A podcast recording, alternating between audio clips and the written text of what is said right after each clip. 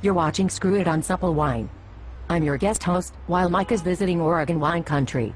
Holy crap. Is that a talking bear? The wine shop closes in 10 minutes. Do you have any requests? I think you'll find that any wine you buy simply is not good enough for me. Cut me a little slack here. I've been reading supplewine.com. I've got plenty of good choices. While your resources are undoubtedly impeccable, I question your ability to follow through. Great deeds are not in your blood. Whatever.